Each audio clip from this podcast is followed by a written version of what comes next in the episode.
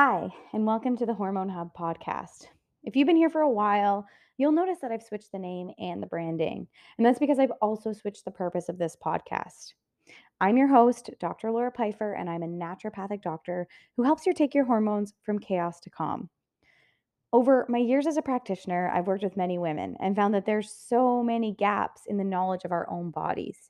My purpose here is to educate about hormones in women's health, talk about the things that make us feel uncomfortable, answer your questions, help you feel empowered about your healthcare decisions, and hopefully give you a little bit of entertainment. I'm starting this podcast by scouring the internet and specifically Reddit, learning what women are talking about when it comes to their hormones. What questions are they asking? What are they wondering about? What are they too embarrassed to ask their doctor? I'm pulling up these posts, giving my two cents, offering what I hope is helpful information, and bringing on some guests when I need to to help me dive into important topics and conversations. This is the Hormone Hub podcast.